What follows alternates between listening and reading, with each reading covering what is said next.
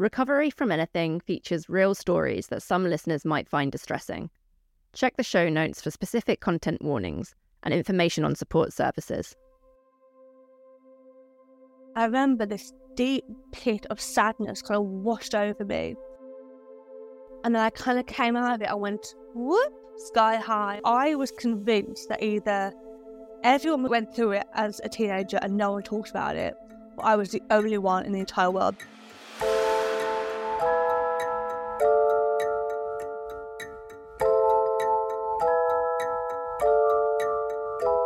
Welcome to Recovery from Anything. I'm your host, Abby Felton.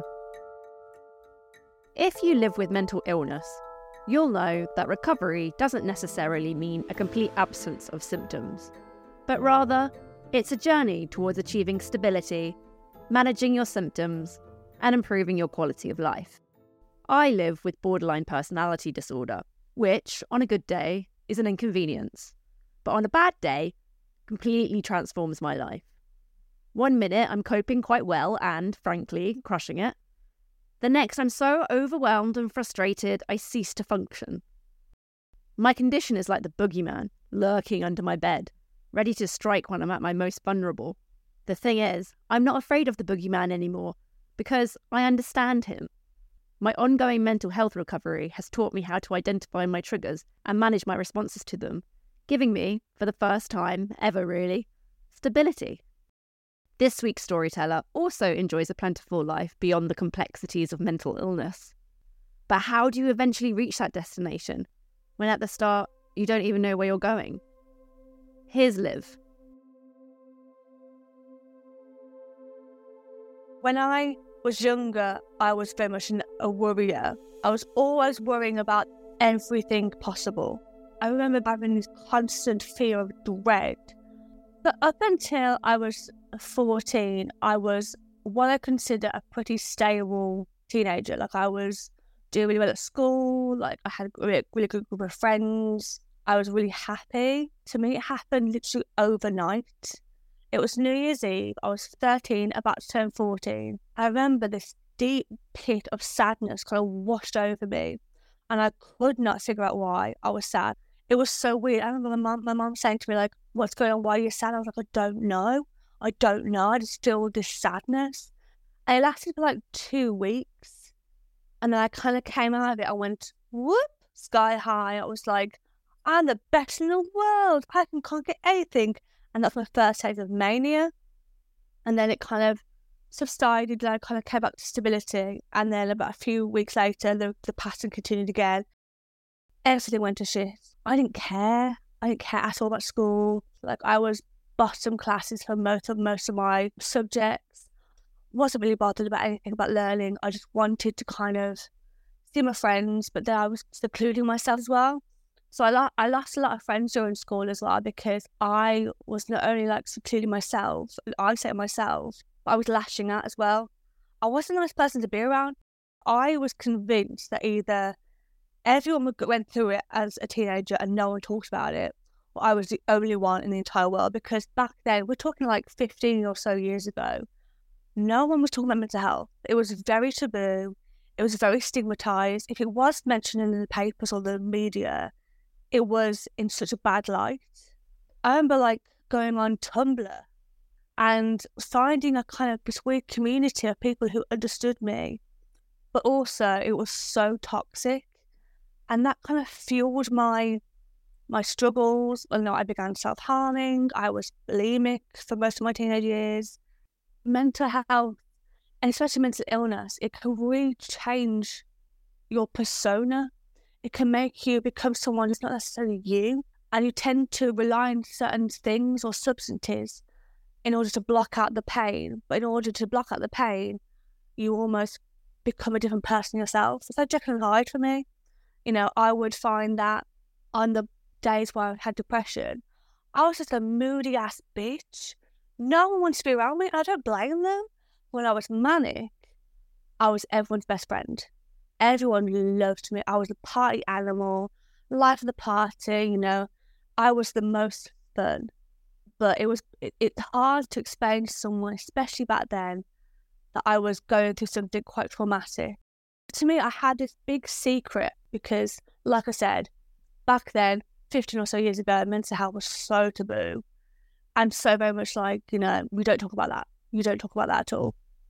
My first kind of inkling that I may have something a bit more than just the typical I feel sad, I feel happy was when Demi Lovato, they did a documentary called Stay Strong and they spoke about how they had bipolar disorder. And when they described it, I was like, that's me. Oh my God, that's me. And that was my first kind of taste of like, oh, okay, this this this makes sense to me. And also, it was so nice for someone who was my age to speak about the mental health struggles because no one did that. It was groundbreaking to me. It was like someone had just gone into my soul and gone, I see you, I hear you. And that was, it was the most amazing, transformative moment for me was to realize that I wasn't alone.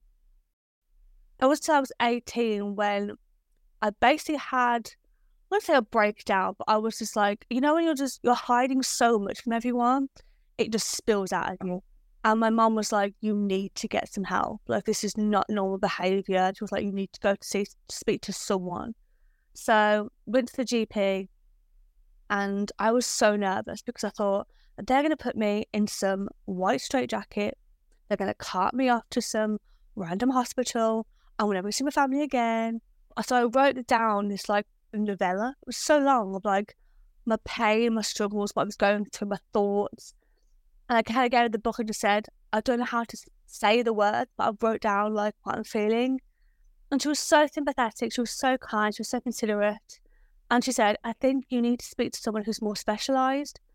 So I was transferred to a mental health hospital near me it wasn't until I was about 19, 20 when I got a definite diagnosis because those two years, they were constantly going back and forth between this diagnosis and this one. They, were, they weren't quite sure. And then I was put under what's called home treatment, which is basically when someone comes to your house every single day, make sure you're taking your meds, and just talk to you when you're in like a really vulnerable state. And at that time, they were like, you definitely have bipolar disorder. But definitely showing, I was like, I know, I know this. In a weird way, I was relieved. Because for years, I thought that I was this girl who just had these ridiculously random mood swings. To have a name for it was like, oh, that makes a lot of sense. I get it now. I have no problem telling people my diagnosis at all. I have no shame in saying, you know, I have bipolar disorder. I deal with it quite well. There you go. I don't like to say struggle with because I feel like when I say I struggle with bipolar disorder, it sounds like it's in control. I'm, I'm on the driver's seat. I deal with it.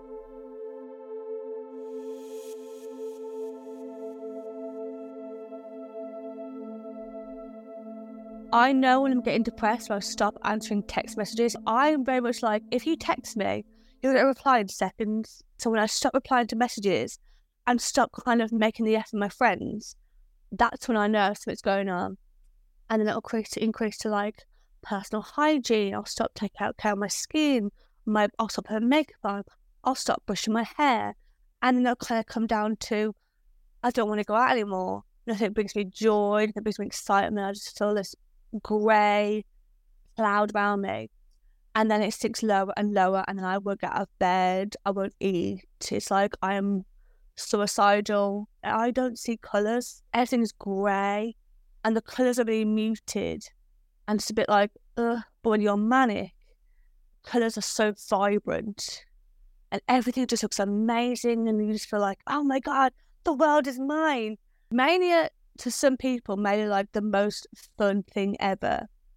And it can be like when you when you feel manic, it's like, oh my god, I can do anything. But that's the problem. You have no concept of reality. And you think you are indestructible. Nothing can stop you, not the law, not gravity, not nothing. You are unkillable. So my manic stages often led me to drug use, binge drinking.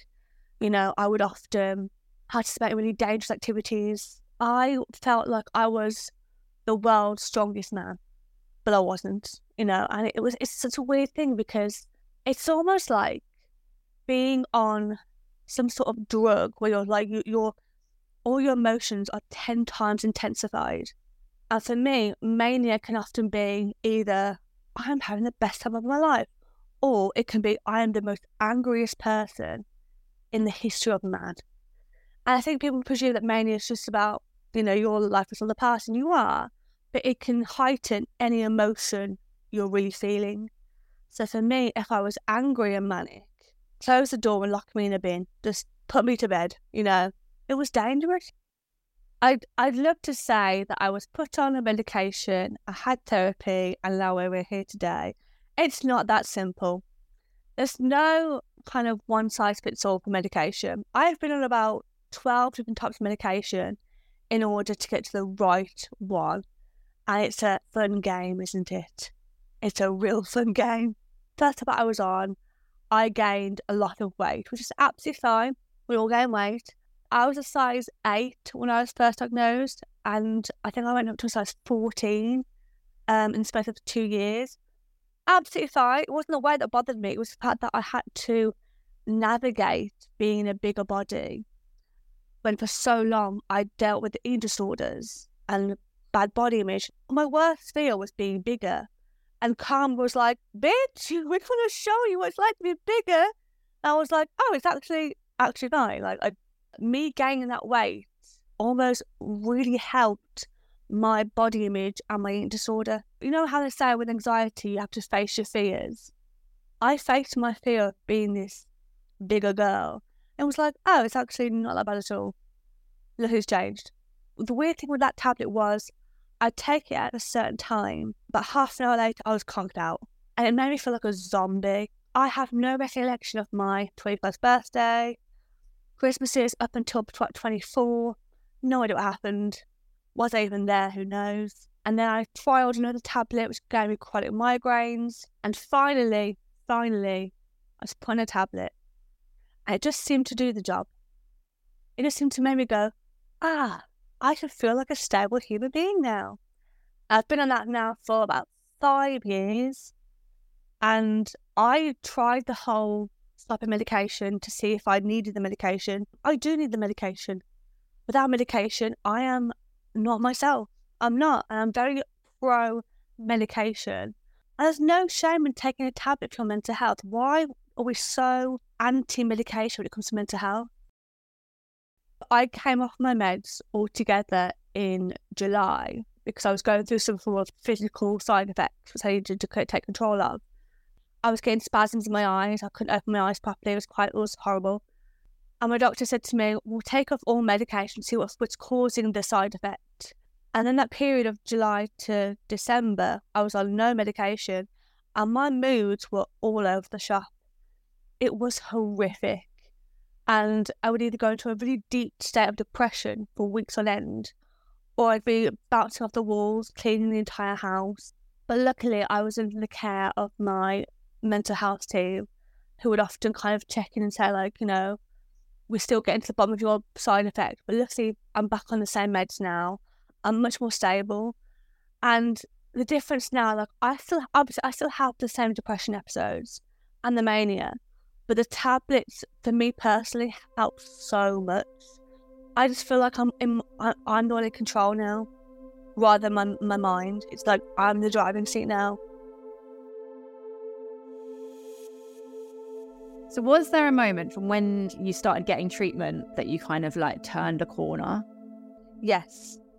It was November 16th, 2016, when I started my Instagram account because it was the first time I was open and honest about how I was feeling.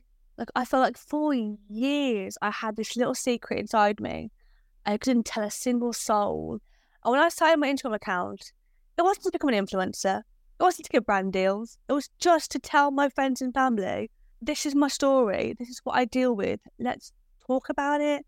I wanted people who were close to me to feel they could come to me if they had a mental health problem and feel like they could trust me. That first post got, it sounds, it sounds silly, but to me it was a huge thing. It got 300 likes. I had 300 followers. I was like, has everyone, what? Mental it was so therapeutic and so soul nourishing to go, I struggled with this for four years, but you don't have to. I released the shackles from me. And then it kind of snowballed from there. And that's when I realized that something's happening here. There's a need for authenticity. And not just that, a need to talk about mental health. Because I feel like we talk a lot about depression and anxiety, but disorders like bipolar disorder, BPD, schizophrenia, they're all kind of like hush hush a bit. They're not fully spoken about. And I want to be able to say, I have bipolar disorder and I'm not ashamed and not have the stigma come back to me.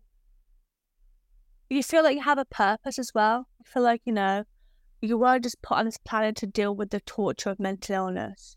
You're there to help people guide through the tortures and to show them that there is life, there is hope. It's not a death sentence.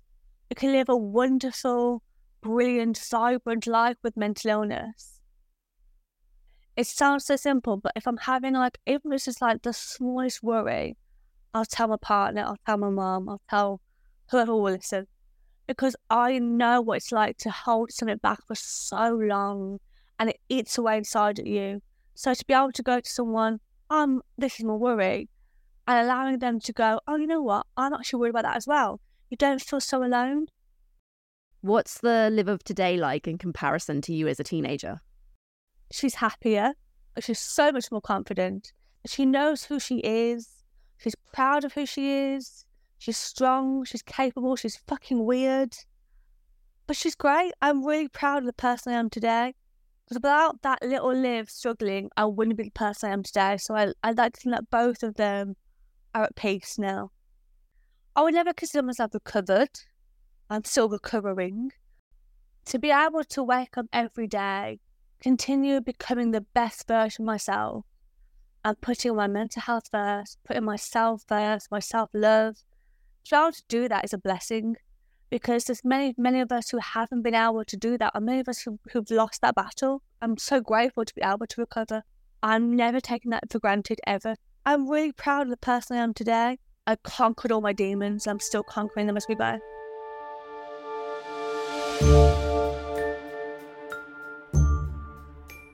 You've been listening to Recovery from Anything. I'm your host, Abby Feltham. If you enjoyed this podcast, please rate and review the show and join the community on Instagram at Recovery from Anything. You can find out more about this week's storyteller or submit a story of your own on our website, recoveryfromanything.com. Thank you for listening.